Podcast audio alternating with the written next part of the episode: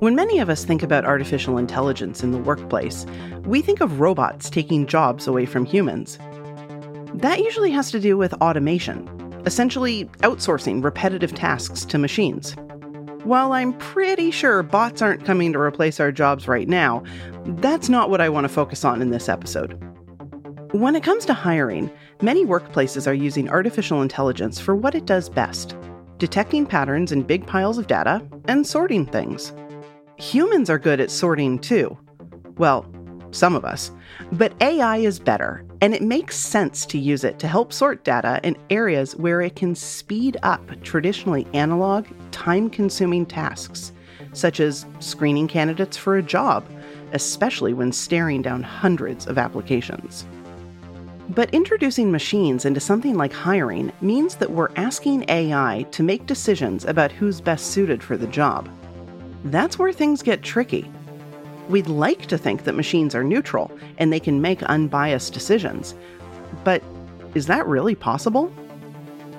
Today, I want to explore artificial intelligence in the modern workplace, particularly in the areas of diversity, inclusion, and belonging, and the hiring process.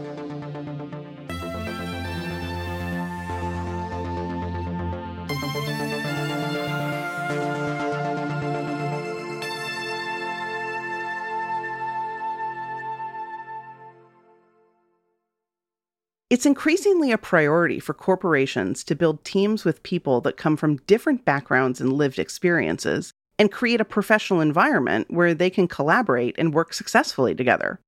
It's good for both the company and the employee when people feel like they're supported and included. So, how can AI help build diverse and inclusive workforces?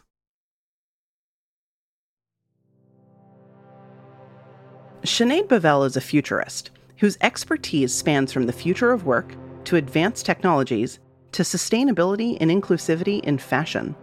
I reached her in New York City, where she's building WAYE, a platform for millennials and Gen Z to learn about the intersection of business, technology, and the future. I started out by asking her the question I was most curious about Can an AI machine be neutral? Hypothetically, it's possible. Okay. Um, I think there is a, a, world in which machines could be neutral. Is that our um, world? um, the path we're on right now, I would say no. Uh, we are not on the neutral path, but I do think that there is a path where that reality could exist. Oh, that is so interesting. Okay, so let's dive right into this. so, before we talk about that path that could get us to a world where computers are neutral, let's talk about where we are right now. So, in our current world in 2020, um, are computers neutral and particularly artificial intelligence? I would say no. Artificial intelligence is only going to be as good as the data that it's fed, and it learns off of the data from society. So you can't expect a model that's trained on the data from society to be better than society. And right now, we haven't implemented um, the right checks and balances to ensure that we're not coding in historical power imbalances uh, to our decision making. So I would say that the systems we have in place today, um, to my knowledge, are definitely not neutral. That's such an interesting point. So biases could come into AI both from the data set that they're being trained on and also from the code itself.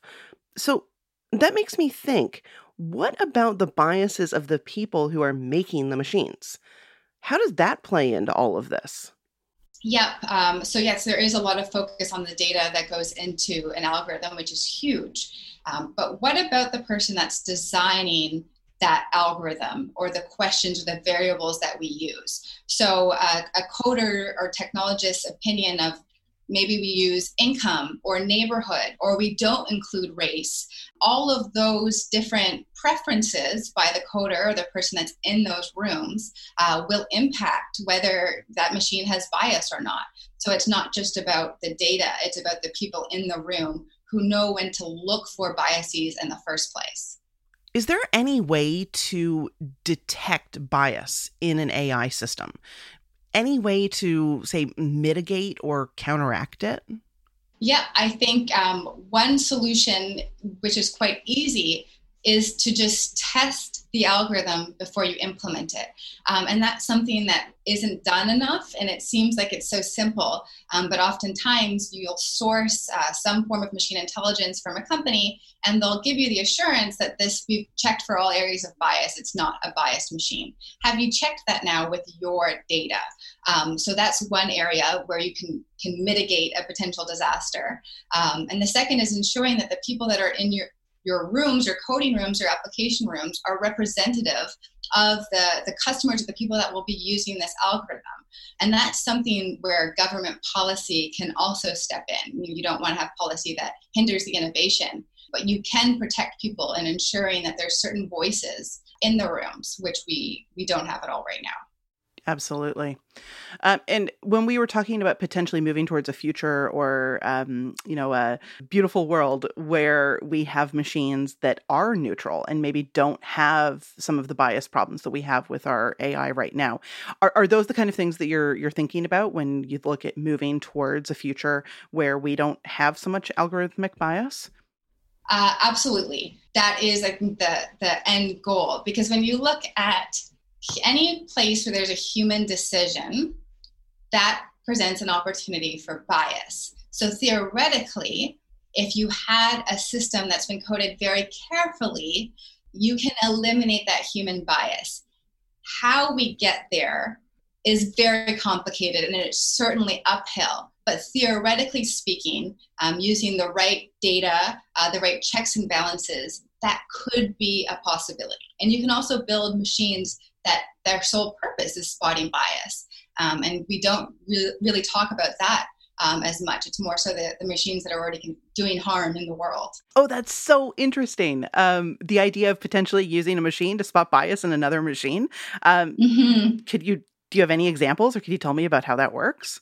Mm-hmm. They're actually quite readily available. Uh, there's one that's for hiring um, that can help you after you've selected candidates uncover through your algorithm maybe you are only catering to these certain people or the language that you use in your job description actually you know spoke more to males or than it is female um, so there are algorithms that can do that uh, we just need to invest in them and make them just as important as the ones that we just have making decisions yeah so so let's talk about hiring um, mm-hmm.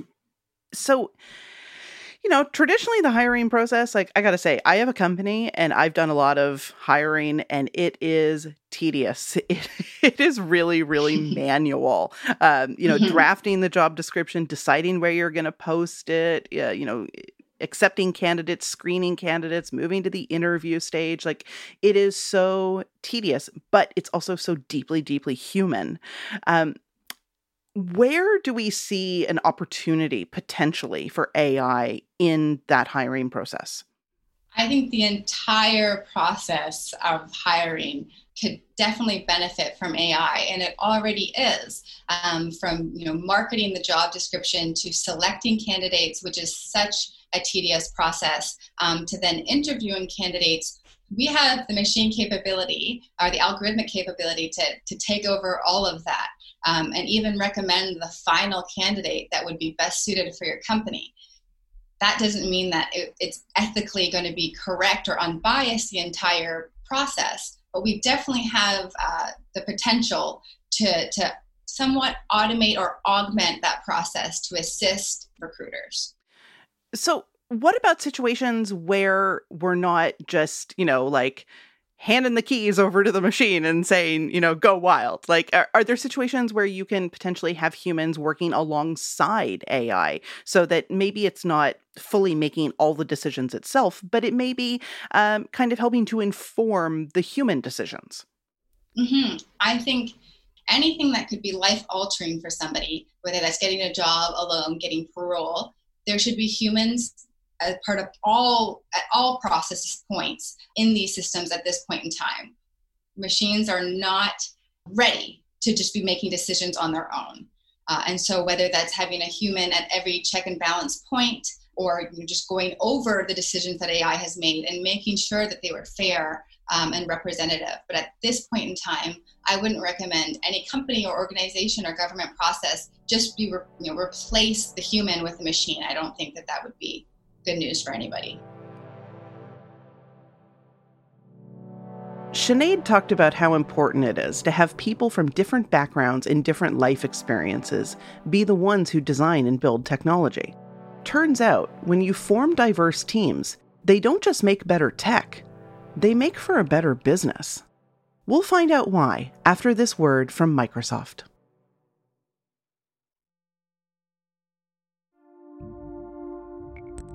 There's a strong moral and ethical argument for building a diverse workforce that represents the mosaic of society. But there's also a business case to be made here. Diverse organizations outperform their homogenous peers by 35%. That's Lindsay-Rae McIntyre, Chief Diversity Officer at Microsoft. I was curious to hear her thoughts on how to successfully integrate diversity, inclusion, and belonging into every level of a company. But first, I wanted to learn more about that business argument. Why is it that diverse teams outperform homogenous teams by such a substantial index? I think diverse teams really have the opportunity to disrupt norms, to question things that maybe we held true in the context of how we were raised or how we were taught or the schools that we went to. And when you think about the dynamic nature of how technology is being built today and how teams are collaborating today on a global basis, you know, Microsoft does business in or with 190 countries.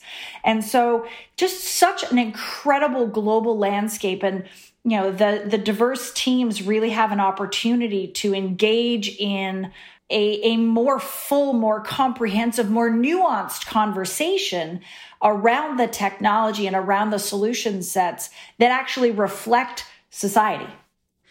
So, we know that hiring people who represent a diverse range of the human experience and putting them together on teams is so, so important. But that's also just the first step once you assemble those diverse teams, how do you create the conditions to make sure that they feel like a member of the team and they feel like they belong and like their voices are being heard? Yeah, I think that there are a number of ways that we can do it. Um, you know, at Microsoft, we're lucky that diversity and inclusion is a piece of every employee's performance conversation. And so, you know, we have accountability, obviously, from the CEO and his direct reports all the way through the organization. And so, diversity and inclusion is a core piece of our, our strategic framework as a company when we teach and talk about the totality of what is important to Microsoft. We talk about diversity and inclusion the very same way as we talk about our customer solutions.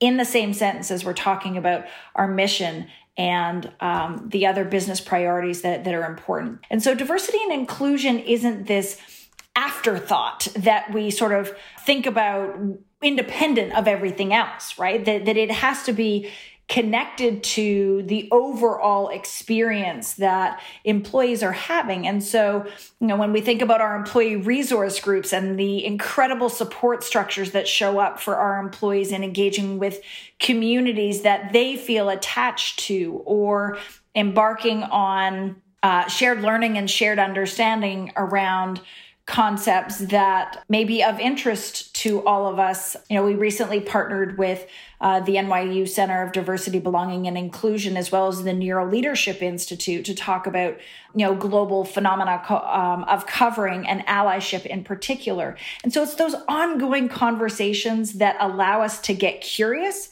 but also really to be aware about what we know and what we don't know as peers, as managers, as colleagues, as leaders, and then really being invested in the empathetic journey necessary to move forward. And so I think there was a time, particularly in tech, but in other industries, where you know, empathy maybe wasn't at the forefront. And it's just become so critical to the diversity and inclusion conversation, but also to the employee experience more broadly when we think about inclusion. So, can artificial intelligence aid in any of those operations and and initiatives? Like is there anywhere that AI can kind of be embedded and actually help? Yeah, I would say that I'm hugely optimistic about uh, the opportunity for artificial intelligence to augment humanity, right? That that it's not a substitute. But when we think about diversity and inclusion, AI can absolutely help us, you know, continue to screen in candidates at scale when we have so many individuals applying to uh, job applications and um, you know thousands and thousands of people and we're looking for new and different perspectives and skill sets. I, I think ai can be hugely helpful there. When we think about nudges i mentioned earlier that you know microsoft's per, uh, ai personality is cortana. And you know when i open my inbox every morning cortana sends me a couple of messages around things that i committed to do that i need to follow up on but also gives me a little bit of information around you know, remember to walk today. Remember to take care of your wellness. Remember to register for your benefits. And so, you know, we think that AI can continue to be particularly helpful in the habit formation change around inclusion. So, if I can provide Cortana with some knowledge that I, I, Lindsay-Rae, am really working on a couple of really specific habits and skills as I engage in meetings or as I work on my own inclusion equation as a leader.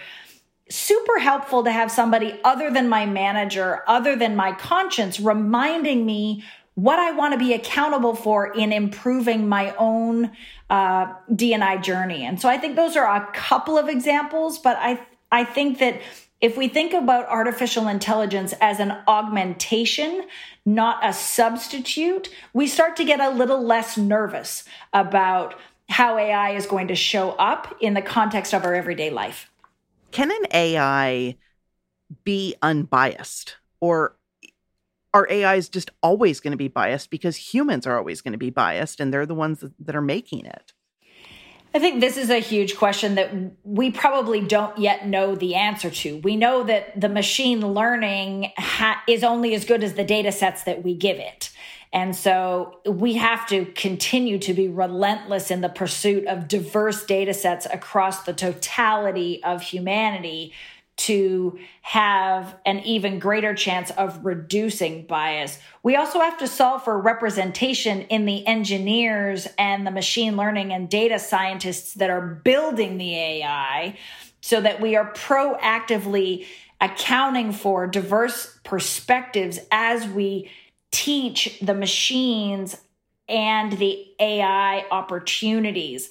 I was having a conversation with an AI specialist not long ago. And, you know, I said, I don't know whether you know it or not, but you're actually in the diversity and inclusion business too, because you have to be able to accommodate for diversity and inclusion in how you understand and build your team so that you have the best possible chance of having the most inclusive conversation even before you start to build or think about training the machines. And oh, by the way, it's not only about the tech and the algorithms, those are super important, but embarking on intentional cultural conversations so that we start to bring in some of the nuance and the culture into the tech as well. Because both of those expectations are going to show up by the time the end user experiences it uh, in their home, in their office, in their car, in their wherever it shows up. It is going to be an expectation that the AI is inclusive, that it does understand cultural nuance. And so it has to be, you know, that we are intentionally you know, relentless in the pursuit of diverse data sets, but also relentless in the pursuit of diverse engineering and scientific talent to build AI now and in the future. So, what are some some tools? What are what are some ways that we can potentially uh, use AI to help make hiring not only more efficient, but have better outcomes because for so many organizations hiring is very expensive it's very time consuming uh, and then after you spend so much time you know recruiting and interviewing and trying to get someone into place they might not have really been a great fit how do you how do you use ai to to make it better yeah i think that there are a bunch of organizations that are are sort of um, experimenting on on how best to do this and i would say that there's um, some interesting AI solutions that that are preparing people for interviews in thoughtful and scalable ways that are uh, potentially new and different that um, are helpful. There are um, folks thinking about how we uh, use AI to find unique and different skill sets. Of course, that requires tremendous diversity in the data sets. Um, you know, there are situations where folks have given the machines you know historical hiring data only to figure out that that wasn't representative of the diverse future that they were imagining for themselves and the ai potentially was not down selecting the diverse candidates and so I happen to be one of these people that that believe that um, the recruiting experience is a deeply personal experience, right? That you ultimately want to connect to the soul of an organization, uh, uh, career conversation, and understanding what's possible for you. And so, there's no scenario where AI replaces any of that. But I think in a place where we could help people get better prepared, understand opportunities. I love the idea that AI can start to send individual employees opportunities. On, like, hey, you have this on your potential career roadmap. Have you thought about an opportunity here? Or you know you go onto linkedin and you see a couple of potential uh, searches or jobs or individuals that you might want to network with. And we know that networking is a huge piece of being able to recruit or connect to an organization that you maybe didn't have awareness of. And so I think those are early examples of where, you know, we can um, use AI to do a better job of preparing us, connecting us.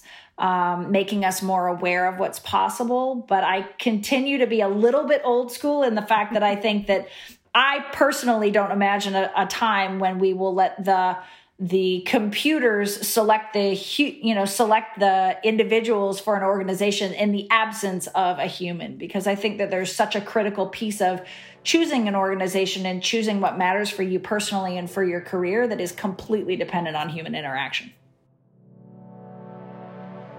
When i listen to Sinead and Lindsay-Rae talk about using artificial intelligence to assist but not replace humans in the hiring process. I remembered a Toronto tech event that I went to a few years ago. There were a few speakers, including Caitlin MacGregor, an entrepreneur who was building a tech solution to assist with hiring. I was intrigued then, and even more intrigued now. So I gave Caitlin a call to learn more about her company called Plum, what it is, and how it works. So, Plum is a software as a service platform and it quantifies human potential.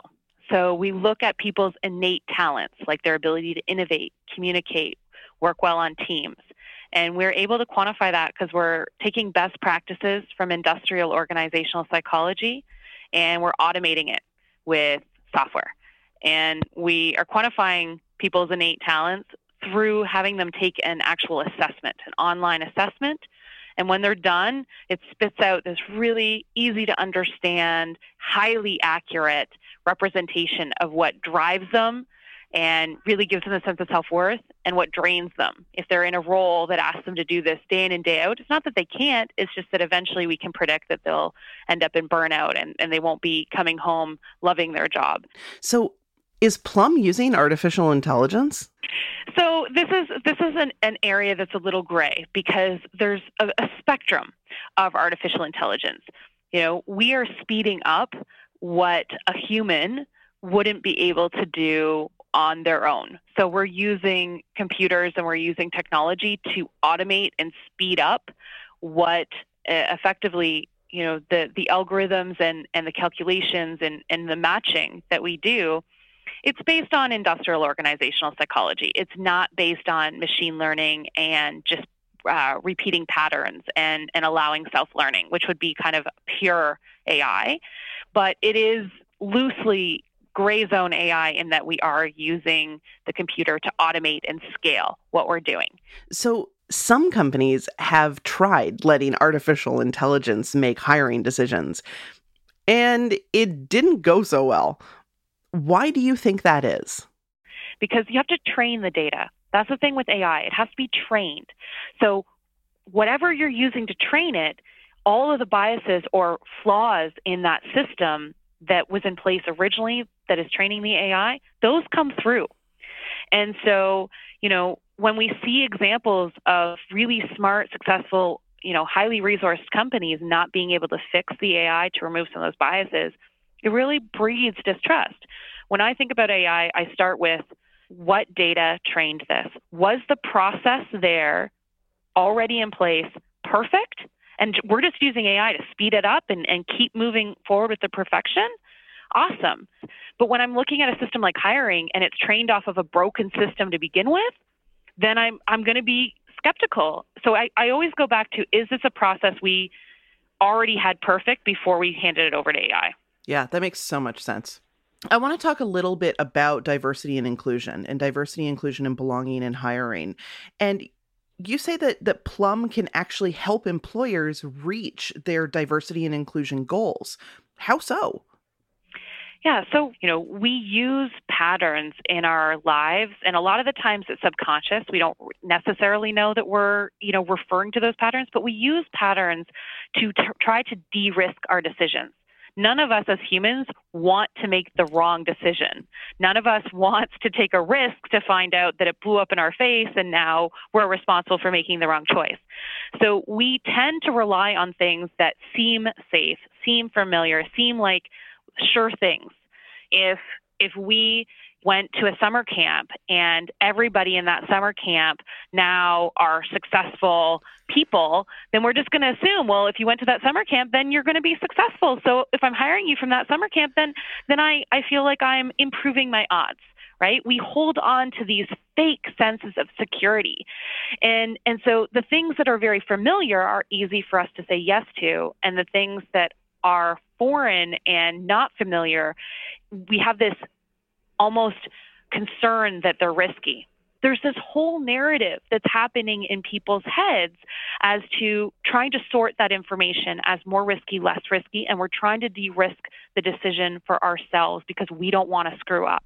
And so, what happens with Plum is that we interrupt that bias. We're a bias interrupter. We take away the need to rely on that information because, frankly, every single piece of research has shown that where you've gone to school is not a predictor of long term success.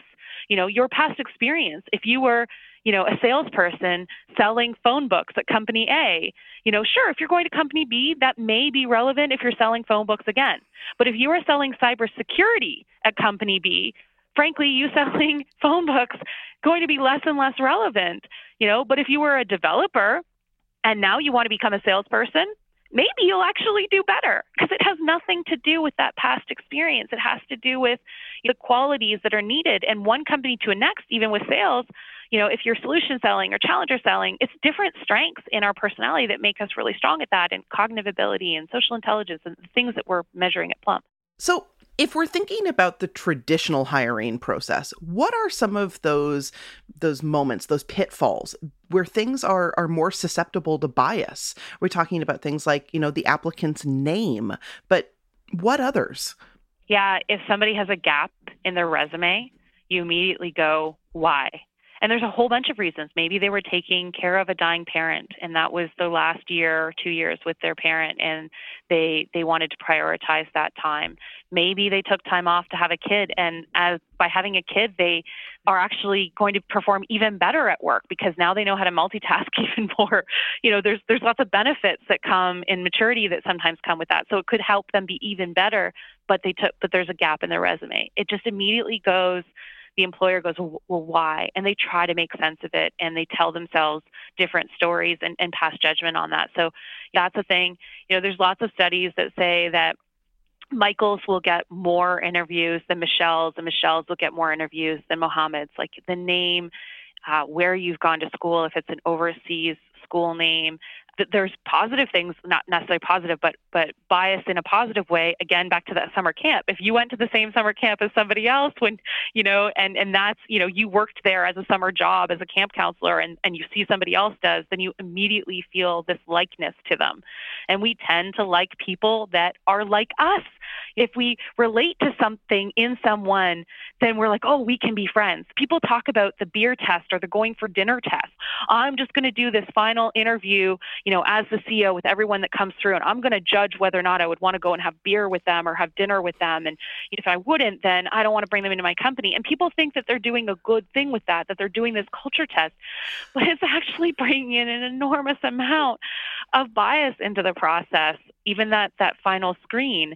And so, you know, a lot of it is not it's not meant to screen people out. It's again people just trying to de-risk the you know making a wrong hire is one of the most expensive things that you will do the problem is is it doesn't stop with hiring it goes into the workforce when it comes to promotions when it comes to succession planning when it comes to really i think most large organizations realize at the heart that they're not getting the most out of the investment they've made. They're not getting the absolute most out of the employees that they've hired. So we're surfacing it to the humans that, hey, Laura over here would actually be amazing over there. And this person that you weren't going to look at for the job actually would be exceptional for A, B, and C. And, you know, this is your future leader for this department that you're spinning up, even though they may be a little too early in their career yet, they should be on your radar. It's allowing humans to surface things they may not have seen and then giving them the opportunity and the information that now that they've seen it, what are they going to do with it? Back in episode one, we talked about how the majority of Canadians don't understand and don't trust AI. I've been thinking a lot about that and why it might be. I think some of it comes from a fear of yielding power to machines. Because, as the guests in this episode have said, letting machines make decisions on their own isn't the right approach. But there's a middle ground, and that's one we should continue to explore. A place where we work alongside each other. Let artificial intelligence do what it does best sort and process big chunks of data, identifying patterns along the way, while letting humans do what we do best building relationships and thinking creatively. Thanks for listening to AI Meets World. Be sure to tune in next week when we dive into another big issue artificial intelligence, and healthcare.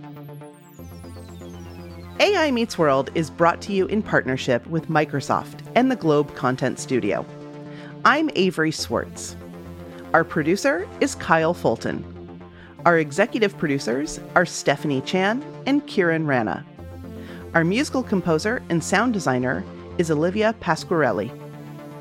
If you liked what you heard, please subscribe and leave us a rating or review. It'll go a long way towards helping other listeners find us. See you next time.